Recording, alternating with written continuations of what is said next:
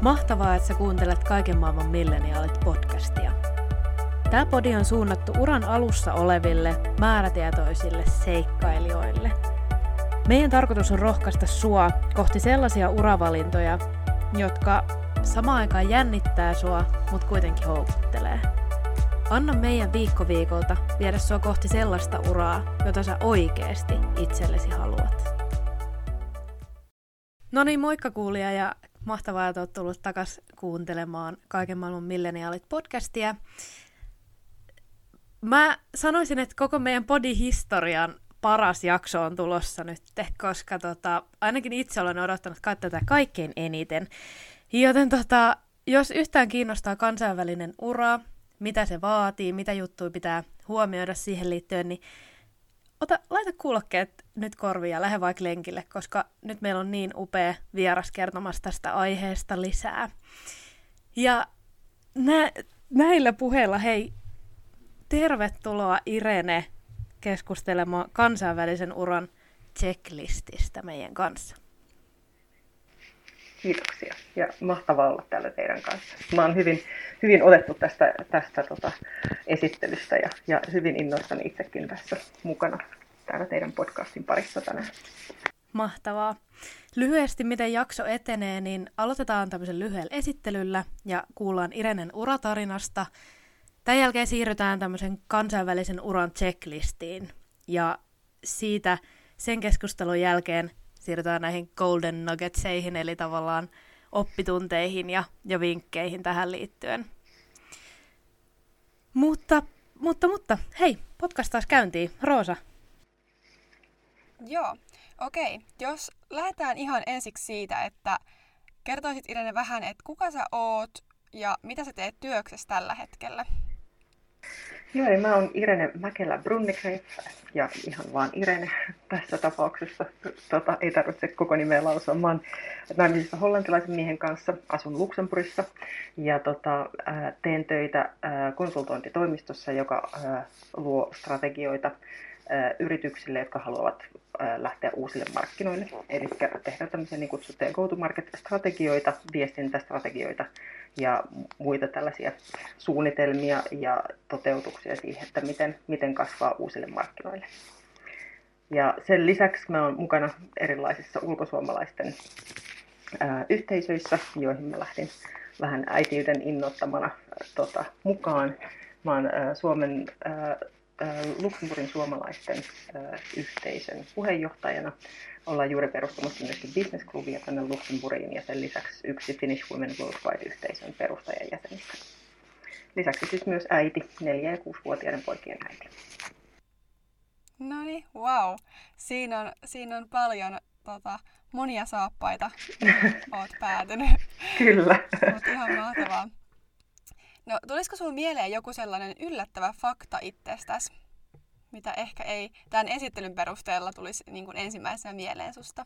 Kyllä.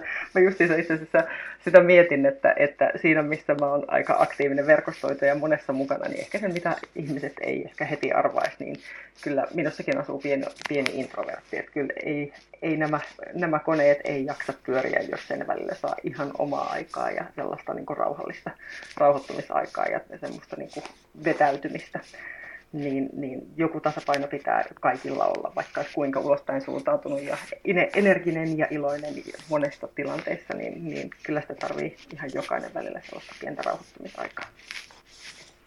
Toi on erittäin hyvä pointti, varsinkin tälle pääsiäisvapaiden jälkeen, kun tuntuu itsellä ainakin, että ai vitsi, on ihan uutta energiaa tehdä kaikkea. Mutta tota, mennään hei vähän tarkemmin vielä, vielä sun uratarinaa sillä suht ytimekkäästi kolmen teeman avulla, että me päästään vähän, että mistä, mistä pisteestä olet lähtenyt ja missä olet tällä hetkellä. Joo, eli tota, lähdetään ehkä siitä, että mä tota, päätin lukion jälkeen äh, suorittaa tradenomiopinnot ajatuksena se, että se on niin kuin nopea ja tämmöinen kaupallinen tutkinto sopii hyvin monenlaiseen, monenlaiseen äh, työhön ja, ja kaupallisia taitoja varmasti tulee tarvitsemaan hyvin monenlaisissa erilaisissa töissä. Ja mulla oli siinä vaiheessa ehkä niin kuin ajatus, ajatuksena kuitenkin yhdistää siihen jotkut muut tutkinnot myöhemmässä vaiheessa, mutta se sitten jäi kun työelämä imaisen mukaansa. Vaikka ei se nyt ihan imaistut. Mä valmistuin tradenomiksi 22-vuotiaana ja tota, ensimmäinen työpaikka tuli sellaiseen vaiheeseen, kun ehkä työmarkkinat ei ollut ihan niin, ihan niin tota, kuumat kuin mitä, mitä meillä oli opiskeluaikana luvattu. Ja niin mä päädyin ottamaan vähän niin kuin sen työn, mikä nyt, mikä nyt sattui tulemaan. Ja siinä tapauksessa se oli itse asiassa niinkin seksikäs ammatti kuin äitiyslomasijaisuus Ostro-Reskontran hoitajana. Ei, ei kauhean innostavalta ehkä vaikuta, mutta se, siitä lähti kuitenkin liikkeelle jotain. Se oli, sattui olemaan tämmöisessä siis ähm, painot, kirjapainotalossa, aika isossa sellaisessa, jossa sitten kuitenkin niinku niitä, äh, se äitiysloman sijaisuus jatkui. Se ei ollut pelkkää ostoreskontraa se mun työtehtävä, koska sitten kun mä olin hommani hoitanut, niin mä menin sinne aktiivisesti kyselemään. Kiersin toimistoa päivittäin kyselmässä, että mitä muuta mä voisin tänään tehdä ja miten voisin olla avuksi. Ja, ja olin kuitenkin innokas oppimaan uusia asioita mutta siitä, siitä kirposi muita tehtäviä aika nopeasti ja, ja kahden vuoden jälkeen mä aloitin 24-vuotiaana myyntipäällikkönä viemässä tämmöisiä kohdennettuja suoramarkkinointiratkaisuja ää, erilaisille ää, markkinointitoimistoille ja, ja media, mediayhtiöille, joille niitä siinä vaiheessa lähdin edustamaan. Mutta siitä tuli kuitenkin semmoinen niin tavallaan sen oman uran rakennusvaihe, joka, joka sitten kesti sinne 30-vuotiaaksi asti, missä sitten niin kun yritys oli itse asiassa hyvinkin dynaaminen siinä, että huomasi, että mulla oli nälkä ja tahto oppia, ja niin mä sain uudenlaisia haasteita. Ja mä päädyin olemaan siinä saman yrityksen palveluksessa Suomessa siis yhteensä kahdeksan vuotta.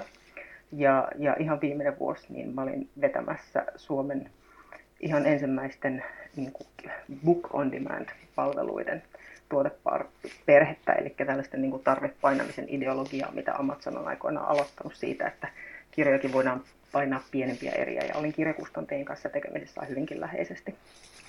Mutta siinä samalla kävi myöskin niin, että, että tota, kyllä mä olin kuitenkin vähän jotain niin kuin ajatellut, että mitenköhän tässä, mitäköhän tässä sitten seuraavaksi tulevaisuudesta tapahtuu, ja, ja se tuli sitten niin sanotusti lentävän hollantilaisen muodossa mä satuin tapaamaan mun tulevan miehen ollessa, ollessa, ollessani tapaamassa yhtä ystävää, lukiaikaista ystävää Luxemburgissa ja me tavattiin, tavattiin siellä ja sitten siitä jäi vähän semmoinen niin kipinä, että mitäköhän tässä nyt oikeastaan olikaan ja me kaksi vuotta seurusteltiin etänä Helsinki-Luxemburg-väliä. Ja sitten jossain vaiheessa tuli niin kuin vastaan se, että okei, no ehkä tämä pitää nyt katsoa tämä kortti loppuun asti. Ja, ja koska mä olin kuitenkin opiskellut kansainvälistä markkinointia ja, ja bisnestä, niin tuntui, mutta mä en ollut koskaan ollut siis töissä ulkomailla, niin tuntui jotenkin loogiselta, että nyt olisi niin kuin aika minunkin haastaa itseni, koska musta tuntui kuitenkin, että mä olin kahdeksan vuotta ollut saman yrityksen palveluksessa, niin tuntui myös siltä, että hei, nyt voisi olla ihan oikea aika niin kuin myöskin haastaa ja niin kuin katsoa, mitä se osaaminen olisi kansainvälisillä markkinoilla ja mitä, mitä, mitä, mitä sitten tapahtuu niin sanotusti.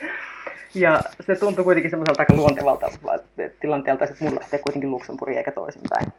Ja tota, mullakin oli ö, pitkä, pitkä Saksa taustalla ja ihan hyvä englannin kielen taito ja vähän jotain ranskan alkeita. Mä ajattelin, mä olin hyvinkin polleena ja hyvin, hyvin vahvalla itsetunnolla varustettuna. Ajattelin, että eihän mun tarvitse edes työpaikkaa hankkia, kun minä vaan menen ja lähden siellä paikan päällä sitten hankkimaan töitä. Mutta niin, sitten tuli se seuraava vaihe, reality check, niin sanotusti. Ei se, ei se aina ihan niinkään mene. Ja, tota, ja vaikka mulla oli tavallaan niin kuin se ehkä semmoinen käänteen tekevä vaihe siinä vaiheessa, kun mä olin muuttanut Luxemburgin, mulla oli yhden tota, rekrytointitoimiston kanssa haastattelu. Ja se rekrytoija sanoi mulle silleen, että niin siis, kyllähän totuus on, että sulla on tosi hieno CV, mutta ei sillä kyllä täällä Luxemburgista mitään tee.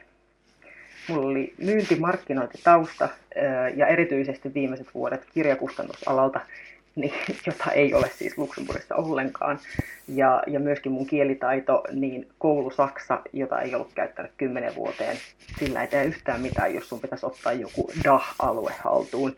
Ähm, englanti siinä vaiheessa Luxemburgista ei avannut ovia niin samalla tavalla työmarkkinoille kuin mitä se tekee tänä päivänä. Eli pelkkä englanti ei niin kuin varsinkaan samantyyppisiin työtehtäviin, mitä mä olin tottunut tekemään, niin niihin, niihin se ei riittänyt. Ja Ranskan alkeilla ei kyllä mitään töitä tehdä, että jos nyt, jos nyt kohtuu sujuvasti patongin tilasta tai lasi viiniä, niin se ei, se ei kauhean pitkälle vie siinä niin, kohtaa. Niin, niin tota... Okei, eli tässä kohtaa tuli vähän niin kuin semmoinen sun urapolu semmoinen shokki? No oli se vähän semmoinen shokki ja toisaalta niin kuin, kyllähän mä olin vähän niin kuin tuudittautunut semmoiseen niin kuin, vähän niin kuin, jos nyt näin voi sanoa, että vähän semmoiseen valmiiksi pedattuu, näin niin kuin ehkä retrospektiivisesti, ei se nyt silloin siltä tuntunut, mutta kyllä mä tein ihan, ihan oikeasti töitäkin, mutta, mutta ehkä niin kuin taaksepäin katsottuna, niin semmoinen niin kuin, ehkä melko helpolla oli päässyt, nyt niin kuin ainakin verrattuna siihen, mitä sitten oli vastassa seuraavan kerran. Ja, ja sitten tuli vähän semmoinen, että piti oikeasti ruveta miettimään, että mitä tässä nyt sitten niin pitäisi tehdä. Että, ja se rek- sama rekrytoija mulle sitten sanoi, että kunhan nyt saat jonkun työn täällä Luxemburgista niin, että sä saat oven jalan väliin, niin, niin sitten sun on paljon helpompi alkaa etsiä niin kuin oman tasosta työtä niin sanotusti. Ja minähän kuuntelin yhtään siinä vaiheessa ajattelematta myöskään, että rekryto- rekrytoijakin oli kohtuu nuori, ehkä, ehkä silläkään ei ole hirveästi tämän, tämän tyyppisistä niin kuin uravaihdoksista ja, ja maavaihdoksista kokemusta. Ja, ja tota, mä voin sitten myöhemmin kertoa sen, että mikä nyt voisi ehkä olla se mm, toinen puoli siitä vinkistä.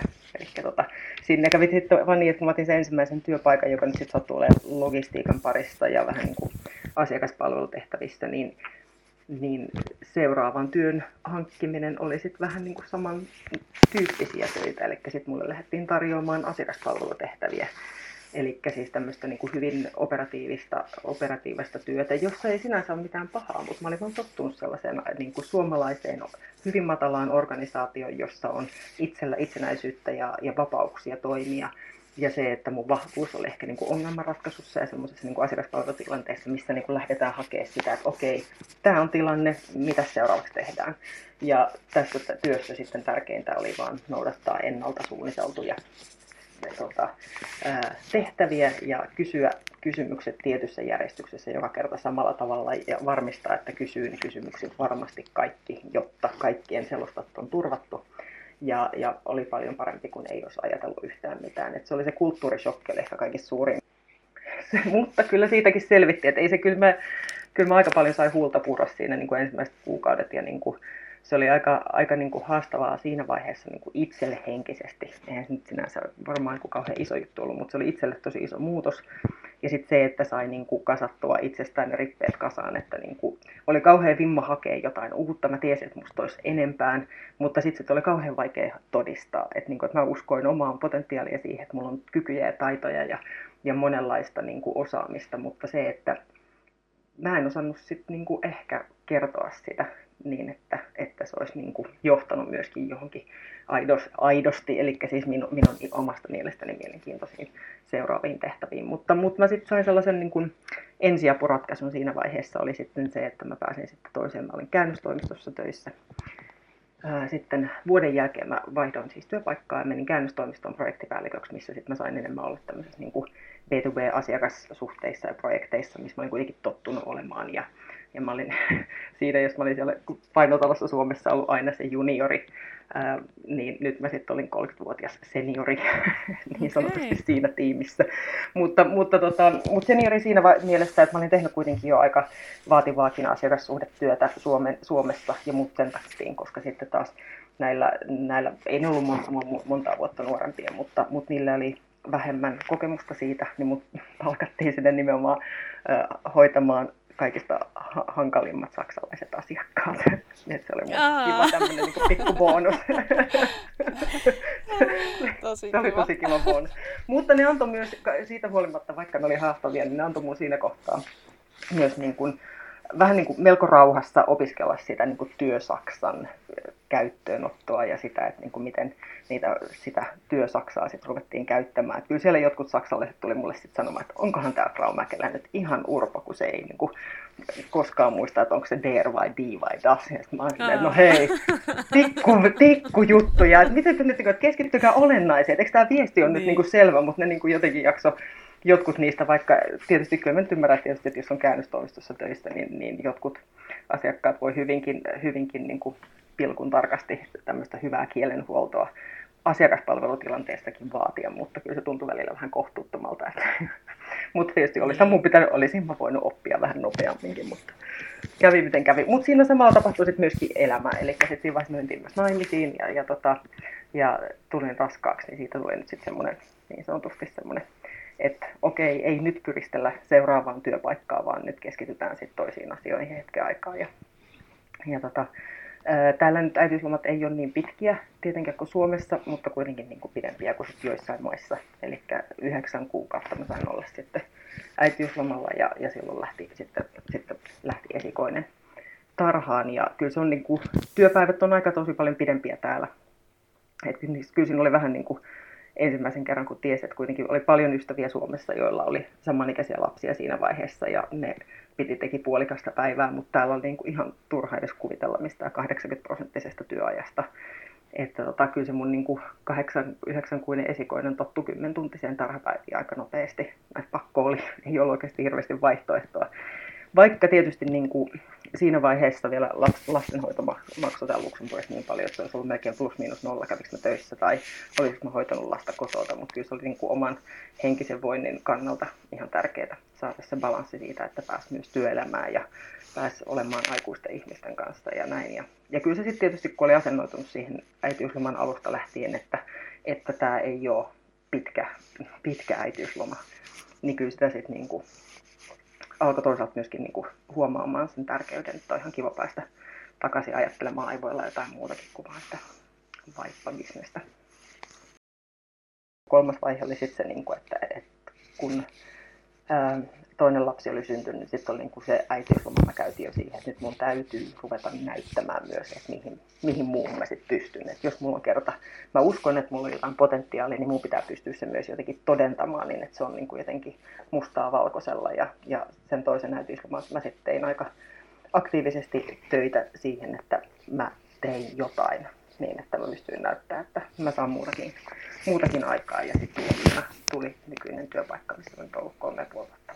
Kyllä, siinä on ollut paljon erilaisia käänteitä ja varmasti niin kuin, tämä musta ainakin itsestä, itsestä tuntuu vähän siltä, kun opiskelee itsekin kansainvälistä liiketaloutta, niin harvemmin puhutaan kuitenkaan niin paljon niistä niin kuin organisaatioiden eroista eri kulttuureissa, just tämä, niin kuin, että millainen organisaatiokulttuuri on vaikka Suomessa versus sitten Luxemburgissa tai ihan missä muussa tahansa maassa, niin mä voin vaan kuvitella, millainen kuitenkin se kulttuurishokki on ollut siinä hetkessä, kun sä oot tottunut jo monen vuoden jälkeen tähän suomalaiseen tapaan toimia työpaikallani ja miten kaikki niin kuin ylipäätään toimii. Niin. Kyllä. Ja sitten se on tietysti niin kuin, täällä Luxemburgissa nyt tulee vielä se toisenlainen poikkileikkaus siis siitä, että kun on vielä niin kuin hyvin eri, eri maiden kulttuureilla johdettuja yrityksiä. Täällä on hyvin globaalisti toimivia yrityksiä, joilla on hyvin kansainvälinen expat tai muuten kulttuuri mutta on myös hyvin ranskalaisesti johdettuja yrityksiä hyvin saksalaisesti johdettuja yrityksiä. Ja sitten on yrityksiä, joita ei oikein johdeta muuta kuin jo, johdetaan. Ja mitä muuta siellä tapahtuu, niin se on asia erikseen. Mutta et, et kyllä ne, se, mitä, kyllä se itsellekin tuli, vaikka meilläkin oli jonkun verran niin kuin sitä näitä kulttuurieroja, puhuttiin niin kuin tradenomiopintojen puitteissa, puhuttiin Hofsteden äh, teorioista ja näin jotka on edelleenkin hyvin valideja. Mä edelleenkin kyllä niin kannustan kaikkia, joita se kiinnostaa, niin Hofsteden teorioihin tutustumaan. Ne kyllä ihan oikeasti niissä on paljon perää. Ja se, että vaikka että ranskalainen kulttuuri on hyvin top-down niin, että se, se johtaja, tai sitten myöskin jopa koulussa opettaja on aika usein kyllä vaan oikeasta, ei sitä kyseenalaisteta, ei, ei kysytä kysymyksiä, ei, ei ranskalaiset lääkäriltäkään kysytä mitään kysymyksiä, että no mitä mä voin itse tehdä. He sanoo, että näin mennään ja näin teet ja sillä selvä, ei, ei kysytä mitään kysymyksiä. Ainakin tämmöiset, niin kuin, vaikka ehkä ne on stereotypisia esimerkkejä, mitä itse on niin kuullut ja mihin mä tästä viittaan, totta kai poikkeuksiakin on, mutta kyllä se sitten niinku myöskin varmaan niinku saksalaisessa kulttuurissa on sit niinku hyvin, hyvin semmoista niinku pedanttia, pedanttia työskentelyä kaiken kaikkiaan, missä sitten taas niinku ranskalaiset ihan oikeasti käy kahden ja puolen tunnin lounastauoilla. Ja niinku, että kyllä, kyllä ne kulttuurierot sitten kuitenkin pätee. Ja, ja, tota, ja niin, ne, kyllä ne, niistä on hyvä niin kuin ymmärtää kyllä se, että, että ne ei niin kuin, ja ne vaikuttaa tosi moneen, että myöskin niin kuin ne vaikuttaa myös aikakäsitykseen, kuinka nopeasti. Ja se aikakäsitys, niin kuin ekaksi ajattelee, että mitä sillä on väliä, että, että, että miten ihmiset kokee ajan, mutta kun se, sillä on itse asiassa myöskin niin kuin työelämässä kaikki väli. Kuinka nopeasti sä vastaat viestiin, kuinka nopeasti sun odotetaan vastaavaa johonkin viestiin, kuinka valmiilla viestillä sun odotetaan vastaavan ää, työpaikassa. On, on yrityksiä, joissa mä muistan, että mulla ei jossain, mä enää muista, mistä tästä niin työkokemuksesta, mutta mulle myöskin sanottiin, että älä, älä vaan vastaa noin nopeasti, että se antaa huonon kuvan. Että et pitää niin kuin, tavallaan, että et eri organisaatiollakin on ollut hyvin erilaisia niin kuin, lähestymistapoja siihen, että millä viestillä kannattaa vastata, että et, niin kuin, kuinka harkittu vastaus sulta pitää tulla. Sitten myöskin siellä saksalaisessa logistiikkafirmassa, jossa meidän niin kuin pääasiakas oli amerikkalainen tosi korkean teknologian IT-yritys, niin, niin niille taas ei kannattanut mennä puolettaisella vastauksella. Kannattaa sanoa vasta, okei, olen niin kuin heti vastata siihen, että viesti vastaanotettu, tätä tutkitaan, ja sitten kun sä tulet takaisin, niin sulla on kaikki faktat pelissä, ja sitten sä laitat niin kuin kaikki niin, että sä osoitat, että sä olet niin kuin, ottanut kaikki mahdollisuudet ja, ja tutkinut kaikki mahdollisuudet ja, ja ottanut kaiken huomioon, ja, ja asia on hanskassa. Mutta, tota, mutta sitten taas niin kuin kansainvälinen kulttuuri, semmoinen, niin kuin mikä ei niin identifioidu mihinkään kulttuuriin sinänsä, niin se on sitten niin kuin ehkä paljon sekalaisempaa, että siinä pitää oppia sen organisaation oma kulttuuri.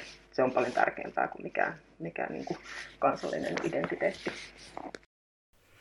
Tämä on tosi hyvä keskustelu. Itsekin kyllä huomaa samastumispintaa, kun on ollut näiden saksalaisten kanssa nyt jostain syystä opiskelutaustoja ja muiden, muiden, muiden syiden vuoksi niin ollut niiden kanssa tekemisissä, niin hyvin pedantti työtapa tulee sieltä. Ja se ei välttämättä ihan samalla tavalla istu sit suomalaiseen, missä nyt ikinä puhutaankaan, työyhteisöstä, ihmissuhdeyhteisöstä, tavasta hoitaa asioita, niin toi on tosi, tosi samaistuttava, samaistuttava mitä sanoit.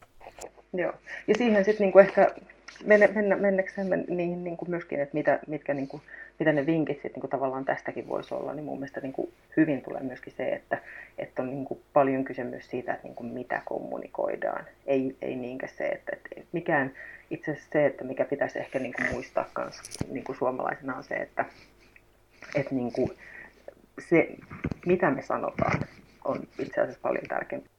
Viestit täytyy myös pystyä lokalisoimaan sillä, sillä tasolla, että, tota, että sä et voi niin kuin suoraan vaan kääntää sitä Suomen, Suomen niin kuin mentaliteettia sille paikalliselle kielelle. Aivan. Lähdetään sitten vähän katselemaan sitä kansainvälisen uran checklistiä. Ja tota, me puhuttiin aikaisemmin vähän tuosta kielitaidosta, ja mikä merkitys sillä on ollut esimerkiksi sun uran kannalta, että siellä se englanti ei ole riittänyt ja että koulusaksakaan ei sitten ollut ehkä ihan tarpeeksi, niin tota, mikä on se kielitaidon merkitys sit ylipäätään niin kuin ulkomaille muuttaessa ja miten sitten ne koulutaidot vois kääntyä sit sinne käytäntöön? Se on musta itse asiassa tosi hyvä semmoinen juttu, mikä niin kuin jotenkin musta tuntuu, että, että, että Suomessa koulua käytössä niin kuin jotenkin kauheasti aina toisattiin, että miten meillä on niin upea kielitaito ja meidän pitää olla siitä ylpeitä ja me ollaan niin kuin kansainvälisesti pätevää, pätevää porukkaa. Mutta sitten niin näin jälkikäteen mietittynä, niin loppupeleissä mä en tiedä kuinka moni ainakaan mun opettajista oli niin kuin ihan oikeasti asunut edes niissä maissa, mitä ne, ne edusti niin kuin kielen opettajana. Puhumattakaan sit siitä edes, edes myöskään niin kuin mun Tradinovi-opiston opinnoissa, niin mä uskon, että se opettaja, joka opetti bisnes-saksaa, ei ollut kyllä koskaan päivääkään mitään bisnestä tehnyt. Että ne, ne kirje, kirjemallitempleitit, mitä meillä vielä niin 2000-luvun alussa niin kuin näytettiin, niin äh, kyllä ne tuntui aika niin kuin, aikansa eläneiltä. Mutta se asenne itsellä oli ehkä myöskin väärä, vaikka ne oli aikansa eläneitä, ne on varmaan kyllä ollut tavallaan myös ihan tavallaan päteviä. Se, mitä ehkä siihen niin kuin voisi toivoa, on se, että se opettaja jotenkin niin kuin oikeasti pystyisi käytännön esimerkkein tuomaan niin kuin, ää, esille sitä, että mitä se niin kuin käytännössä tarkoittaa. Että se, miten se opetettiin meille, tuntui siltä, että mistäköhän 70-luvulta saat nämä kirjanmallit repässy, ja, ja onko tällä niin kuin oikeasti mitään tekoa käytännön kanssa. Mutta loppupeleissä ei silloin tullut edes pienen mielenkään, että näin ne saksalaiset kommunikoi. Tämä on se tapa, millä niin kuin business Saksaa ehkä käydään vielä 2000-luvulla, mikä tuntui aivan niin kuin jotenkin tosi yllättävältä. Nyt niin kuin olisi silloin tuntunut, ellei olisi ollut niin kuin jotain, jotain niin kuin käytännön kokemusta, joka olisi tullut sen vahvistamaan, että näistä ihan oikeasti tehdään. Että semmoinen niin kuin käytännöllisyys siitä vähän niin kuin puuttuu, että se on hyvin semmoista koulukirjamaista kuitenkin se kielten opiskelu. Mutta toinen, mistä oli, oli tässä taannoin, taannoin myöskin niin kuin, taisi olla Suomenkin mediassa juttua siitä, että pärjääkö pelkällä englannilla, että niin kuin suom- suomalaisten niin kuin kielten opiskelu on niin kuin vähentynyt. Ja se on myös vähän ehkä semmoinen, niin tuntuu, että semmoinen niin suomalainen kupla se, että, että englannilla pärjää kaikkialla. Kyllä sillä varmaan pärjää, mutta se, että jos sä haluat oikeasti niin kuin vaikuttaa, vaku- vakuuttaa, tehdä töitä, niin kyllä se vaan totuus on, että ihan samalla tavalla kuin ne ulkomaalaiset Suomessa, niin olisi se kiva, kun ne osaisi sitä suomea, että, että ne ihan oikeasti otettaisiin avosylin vastaan sinne suomalaiseen kulttuuriin, niin ihan yhtä lailla niin suomalaiset ihan oli sitten mikä tahansa tausta, niin otetaan varmasti paljon paremmin vastaan myös kansainvälisessä ympäristössä, jos niin kuin osaa sitä paikallista kieltä. Ja, ja tietysti se, että aloittaako, semmoinen kysymys, mihin aika usein niin tulee silleen, että no, jos tulee vaikka Luxemburgiin, niin okei, mä aloitan ranskan täällä opiskellessa. Ei siitä työkieltä tule ihan noin vaan. Vaikka sä voit oppia kielen hyvin, ja varsinkin se, että, että kieltä käyttämällä sitä niin kuin ihan oikeasti vasta oppii. Mutta se, että siitä tulisi niin kuin työtasoinen kieli, niin sitten pitää olla niin kuin, pitää kyllä olla aika paljon niin kuin, sisua ja pitää olla paljon niin kuin, hyvä asenne siinä, että, että niin kuin ihan oikeasti pystyy siitä työkielen tekemään. Että kyllä niin kuin ainakin tässä Keski-Euroopassa tuntuu, että varsinkin näiden niin kuin valtakielien, Ranska, Saksa, voisin kuvitella varmaan Espanja, vaikka on paljon kansainvälisiä yrityksiä, joissa englannilla pärjää, niin, niin kyllä ne mahdollisuudet on hyvin toisenlaiset, jos on niin kuin ihan aitoa kokemusta sit niin kuin niiden kielten kanssa työstä, työssä tekemisestä. Et sanotaan, että ehkä se niinku vinkki tässä näin, ei kukaan voi niinku yhdessä yössä tulla tietenkään minkään kielen taitajaksi, enkä, enkä mä sano, että etteikö se myöskään olisi mahdotonta, mutta se, että, että ne semmoiset niinku lukion D-saksat ja, ja niinku Ranskan alkeiskurssit siellä täällä, niin ne ei kyllä vielä välttämättä niinku kenestäkään kauhean mestaria tee, tai että, että niitä ei välttämättä niinku pidetä mitenkään silleen, että no ei toi edes yrittää se ei välttämättä vaan riitä. Että niin kuin, kyllä siinä kannattaa olla niin kuin realistinen siinä, että, että jos hakee jollekin semmoiseen maahan töitä, töihin, missä sitä paikallista kieltä ei niin kuin täysin tunne, niin joko se, että, että niin kuin ymmärtää sen, että, että se työ, töiden hankkiminen ei ole välttämättä niin helppoa ja on rahaa ja aikaa, aikaa ö, opetella paikallisesti, mutta tai sitten se, että tekee freelancerina töitä jonnekin takaisin Suomeen päin, niin se on tietysti asia erikseen, mutta se, että pääsee suoraan integroitumaan sinne paikalliseen niin kuin työmarkkinaan, niin kyllä siinä tarvitaan jo sitten niin kuin ihan oikeaa, ihan aitoa kielitaitoa. Niin se tässä toisaalta semmoinenkin, että kun sitä töitä hakee, niin myöskin se, että ei se CVkään ole sellainen, mikä vaan niin kuin käännetään siitä suomen kielestä sille paikalliselle kielelle, vaan sitä pitää kyllä niin kuin ihan oikeasti lokalisoida. Että ne CV-kulttuuritkin on erilaisia eri maissa ja ja myöskin se, että sitä, siinä pitää myöskin ymmärtää se, että äh, no hyvä esimerkki on se, että kun mä muutin 2011 Luxemburgiin, niin ei, ei kaikki edes tiennyt, että Nokia tulee Suomesta. Vaikka me ollaan Suomessa tai tismalleen sitä mieltä, että kaikkihan tietää Nokian ja tästä Suomi tunnetaan.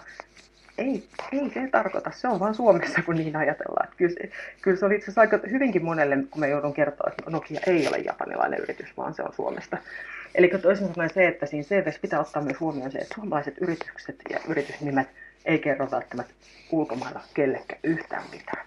Eli pitää pystyä niin kuin, positioimaan ne omat niin kuin, kokemukset ja se, että mitä se oma koulutus on ollut, mitä ne omat työkokemukset on ollut Suomessa, ne pitää pystyä ilmaisemaan sillä tavalla, että sillä on jotain väliä sille vastapuolelle. Ja ottaa, niin kuin, ei voi pitää itsestäänselvyytenä, että kukaan tietää Suomesta yhtään mitään. Et ne on sellaisia, niin kuin, joo. Ja sitten niin kuin myöskin on, on paljon semmoisia niin kulttuuripohjaisia asioita myöskin siitä, että, että puhutaanko perheasioista, ää, kerrotaanko harrastuksista. Oli asiassa aika semmoinen hauska, mä juttelin yhden rekrytoijan kanssa siitä, että, että joka joka tekee tosi paljon siis niin kuin semmoista niin kuin korkean tason rekrytointia. Tästä niin kuin ihan vaan vinkkinä siis, niin kuin, että täällä KV rekrytoivat varsinkin Luxemburgissa, jossa siis niin kuin hakemuksia saattaa johonkin paikkoihin tulla siis niin kuin satoja, siis todella useita satoja.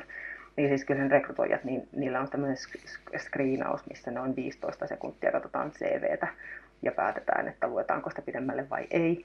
Käytetään myös paljon siis pelkkiä hakusana, hakusanoja siinä screenauksessa, eli siellä niin kuin etsitään vain tiettyjä hakusanoja, haetaan sitä, että jos paikkaan joku johto on päättänyt, että pitää olla 10 vuotta työkokemusta, niin ne pistetään semmoiseen Exceliin, mistä sitten niin etsitään ne, joilla on 10 vuotta plus kokemusta. 9,5 ei käy. Jos on Excel, missä niin sortataan dataa, dataa niin numeroina, niin se 9,5 vuoden työkokemus ei riitä, vaan niin jos siihen haetaan 10 vuotta, niin sit pitää olla vähintään 10 vuotta.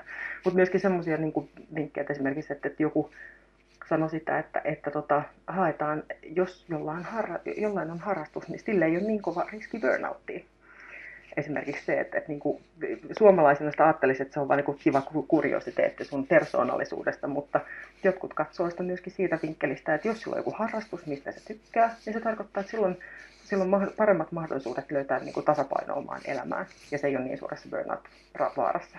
Toi on ihan mahtava pointti. Että semmoinenkin perspektiivi on, niin, kuin, niin Joo. kyllä. Et, niin kuin, että se, mutta nämäkin on hyvin kulttuurikohtaisia, mm. että, että kyllä niitä niin kuin, kannattaa vähän niin kuin, hakea sitä, että tietysti niin kuin Luxemburg on ehkä niin kuin äärimmäisen esimerkki siinä, että on niin kuin, hyvin, hyvin niin kuin tämmöinen äh, kansainvälinen hub, mihin haetaan kansainvälistä talenttia.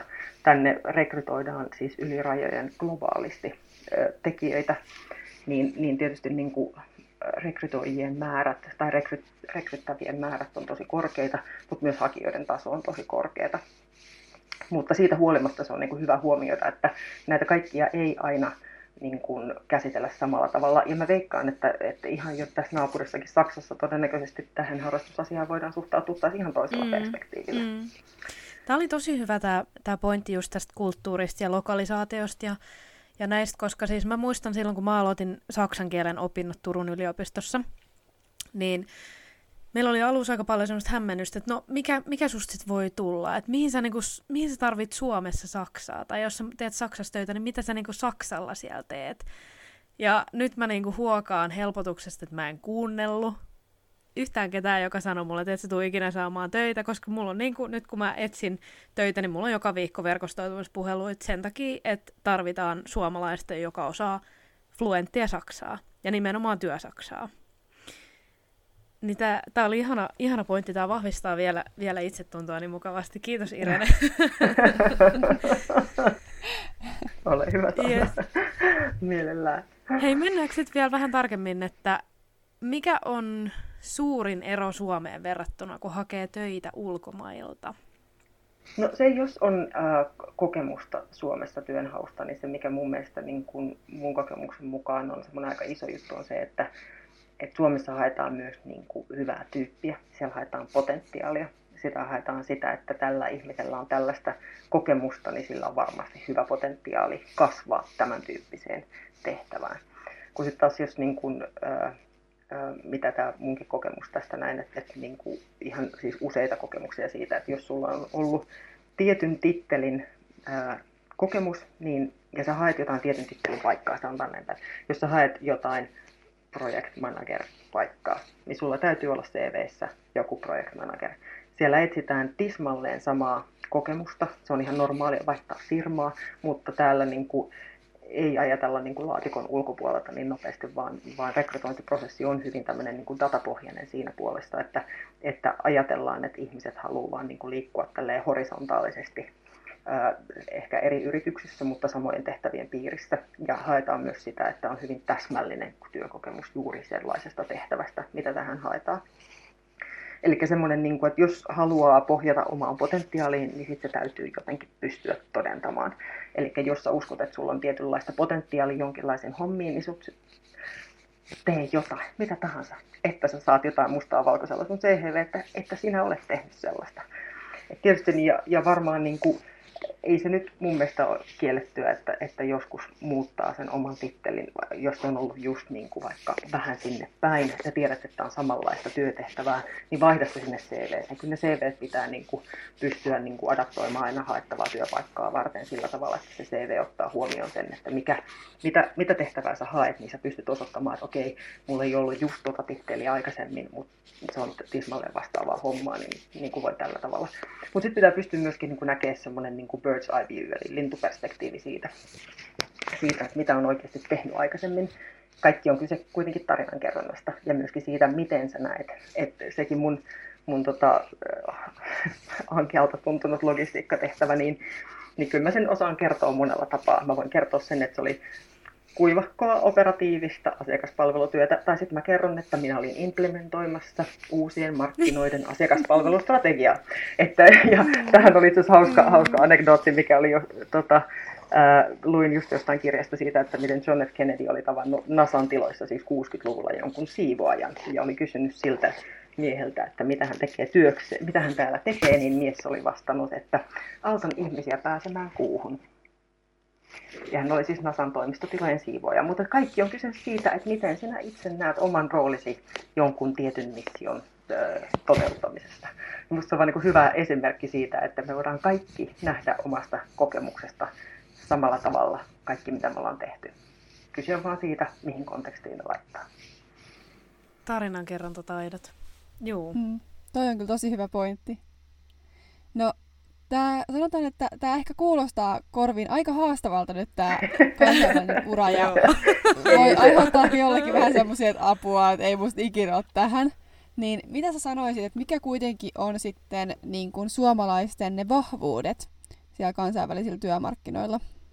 No kyllä mä, siis ihan ehdottomasti on, niin kuin, siis, on sisu ja sinnikkyys. Sitä sisua ei voi olla mainitsematta tässä kohtaa, mutta myöskin niin kuin, luova ajattelu ja ongelmanratkaisu, niin ne on, ne on, niin kuin, äh, ne on sellaisia niin kuin ihan selvästi, että me ollaan niin kuin, valmiit toimintaan.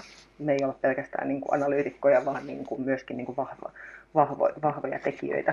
Ja sitten taas tota, sellaisia, että, että me ollaan kuitenkin niin kuin, me tunnetaan ehkä niin kuin ahkerana ty- työntekijänä, mutta okei, okay, kuka taas tuntee suomalaisia ja mitä ne on suomalaisista kuuluu on asia, asia erikseen, mutta, mutta tota, kyllä, me, kyllä me kuitenkin suomalaiset, meillä on niin semmoinen tekemisen meininki aika usein. Ja tota, ää, mutta tietysti se, mitä pitää ehkä niin kuin kansainvälisessä perspektiivissä välillä muistaa, on se, että, että tota, ei, ei kaikkien tarvitse aina tietää niin kuin sinun ei tarvitse ymmärtää ihan kaikkea, se, se vähänkin riittää, että vaan kansainvälisessä perspektiivissä niin, niin kuitenkin aika usein ne omat roolit on niin kuin hyvin pieni osa jotain hyvin isoa prosessia. Niin, niin se, että, että kannattaa niin kuin myöskin suhteuttaa sitä niin kuin omaa ajatusta, ajatusta siihen kohtaan.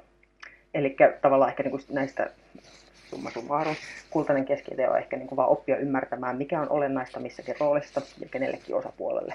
Että kyllä mä luulen, että niin kuin suomalainen vaan niin kuin on tottunut, vaikka Suomi on pieni iso maa, mutta me ollaan kuitenkin totuttu siihen, että me niin kuin vähän ymmärretään niin kuin monia, monia aspekteja, ehkä jopa kaikkia aspekteja, koska aika, aika paljon niin kuin asioita hoidetaan välillä vähän homogeenisestikin, mutta, mutta kansainvälisessä ympäristössä vaan, niin kuin, että ei voi odottaa, että tietää itsekään ihan kaikkea. Ja, ja on, kannattaa säilyttää semmoinen niin kuin uteliaisuus ja semmoinen niin kuin avarakatseisuus, niin sillä pääsee kyllä ehdottomasti pitkälle.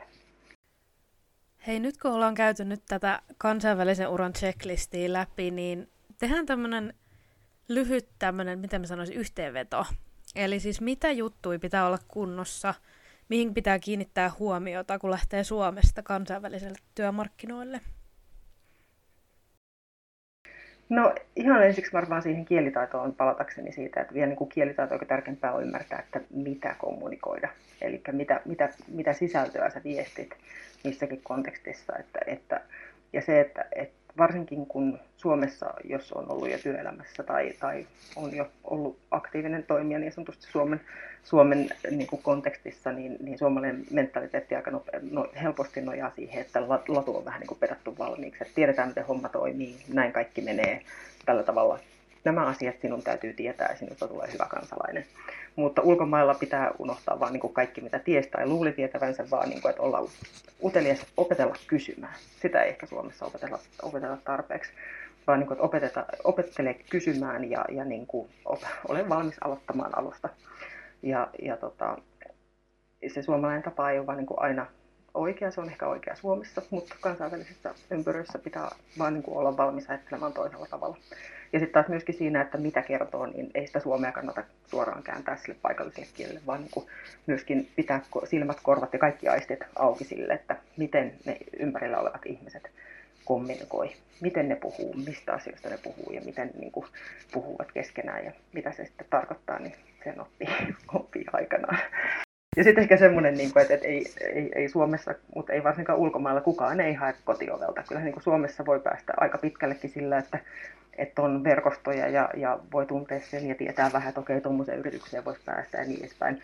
Mutta ulkomaalainen verkosto pitää olla valmis luomaan myöskin niin kuin itse. Ja niissä on tosi paljon myöskin voimaa. Että kyllä niin kuin ulkomailla, jos jossain verkostoituminen kannattaa, ei kannata sanoa, ajatella silleen, että no, en mä noiden suomalaisten kanssa halua olla, mä tulin tänne kansainväliseen paikkaan, mutta niiltä suomalaisilta sä voit oppia niin paljon myöskin sitä, että miten sä suomalaisena näet yhtään paikallisen, paikallisen paikan, tai että, että luo omat yhteisöt sinne paikalliseen kulttuuriin, tai ekspatteihin, tai mihin tahansa, mikä tahansa tuntuu itselle semmoiselta luontevalta paikalta, mistä voi löytää sitten niin itselle samanhenkisiä ihmisiä, joilla on ehkä samanlaiset tilanteet tai, tai samanlaiset ajattelutavat, niin verkostoitumista suosittelen ihan, ihan ehdottomasti. Se on tosi tosi tärkeää.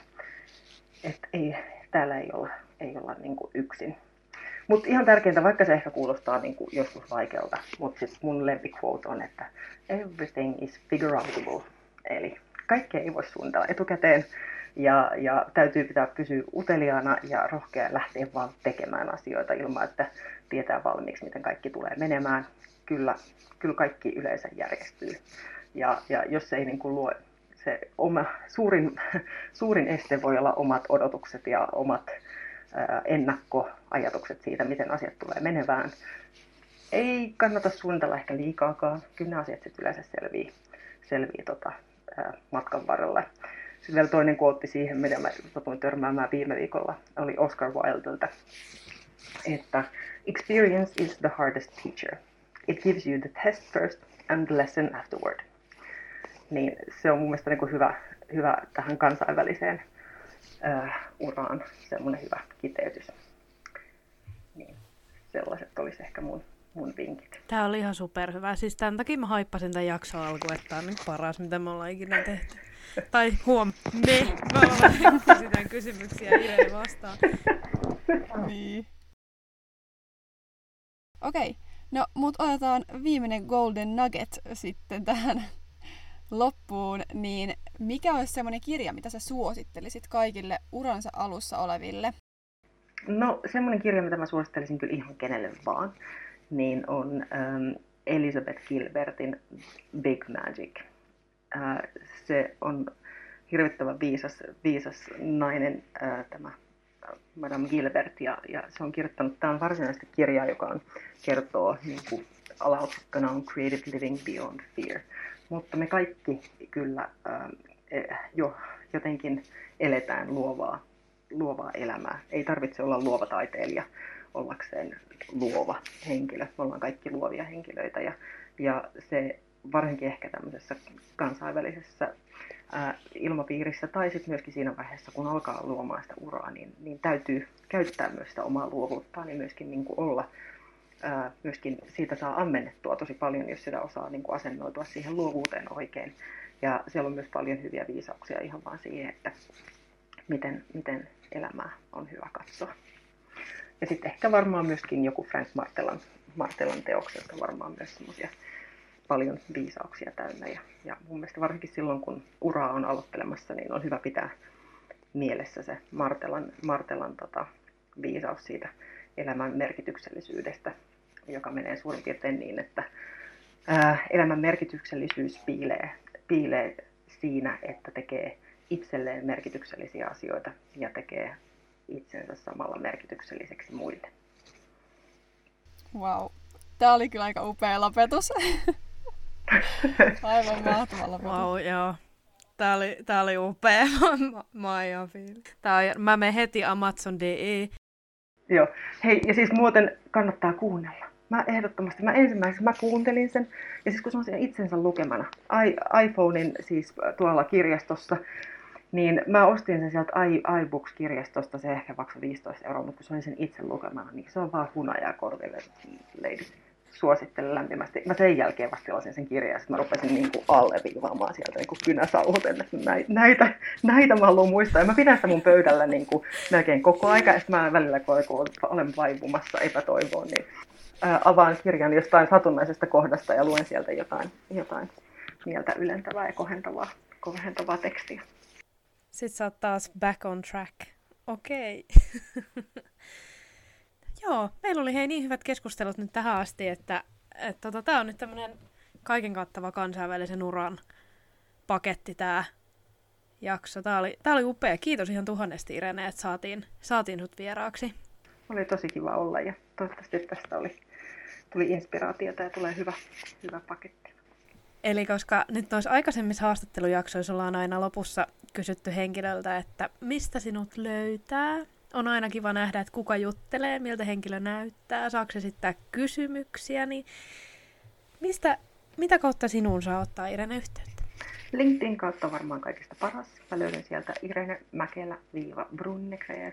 Varmaan Irene Mäkelää googlaamalla, ei meillä kovin monta on niitäkään ää, niin tota, LinkedInistä löytää, saa laittaa viestiä, saa verkostoitua, laittakaa, jos laitatte yhteyspyynnön, laittakaa joku viesti, viesti mistä, mistä mut löysitte, niin, niin mielellään verkostoudun ja saa kysyä kysymyksiä.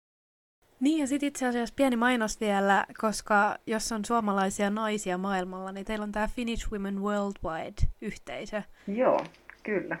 Joo, se on Facebookissa löytyy ryhmä, löytyy myös finishwomenworldwide.com nettisivu, joka ei, ei ole ehkä ihan tällä hetkellä kaikista aktiivisin. LinkedInistä löytyy ryhmä, joka on tarkoitettu siis ulkomailla oleville suomalaisille naisille vertaistuen muodossa. Niiden voidaan jakaa kokemuksia ja ajatuksia, mutta on myöskin sivusto Finnish Women Worldwide, joka on tarkoitettu sitten niinku tavallaan ulkosuomalaisen naisen niin kuin, ulkosuomalainen nainen ulko, ulkomailla niin kuin ulospäin, eli miten se nyt sanotaan, eli siis outward facing, eli miten ulkosuomalainen nainen, me suomalaiset tunnetaan kuitenkin, me tunnetaan naisistamme, niin ehkä semmoinen niin kuin, ää, suomalaisten naisten brändi ulkomailla, että me ollaan hyvin kansainvälisesti, kansainvälisesti mielenkiintoisissa asemissa ja, ja paljon mahdollisuuksia löytyy sitä kautta, niin niin löytyy monesta kanavasta, mutta, mutta Finnish Women Worldwide Net on Facebook-yhteisössä 4500 suurin piirtein noin 120 eri maasta, ikähaitari 20-80. Ihan löytyy joka, joka aiheesta ja teemasta löytyy keskusteluita ja me järjestetään sitä kautta myös virtuaalisia tapahtumia. Noin pari viikon välein eri teemoilla ja, ja aika paljon on työelämän aiheita myös ja, ja nimenomaan niin työelämästä ja urakehityksestä ulkomailla, niin, niin tota, niistä, niistä merkeistä voi, voi myös etsiä käsinsä. Mahtavaa. Tässä on niin monta vinkkiä, että nyt, nyt niin kuin kuulijalla on, on tosi pitkä to-do list, mutta nämä oli niin hyviä vinkkejä, että nämä kannattaa kyllä tehdä. Hei, kiitos tuhannesti ja Irenellä kysymyksiä Finnish Women Worldwidelle noita yhteis... Tuota, mikä tuo liittymispyyntö, jos aihe kiinnostaa? Joo, ehdottomasti oli tosi mahtavaa olla täällä teidän kanssa tänään. Ja tota, kiitos, kun sain, sain tulla mukaan teidän podcastiin. Oli ihanaa, kun olit. Ihana, kun kuuntelit jakson. Meidät löytää Instagramista at milleniaalipodi ja meidän blogia voi lukea osoitteesta www.kmmilleniaalit.fi. Bye!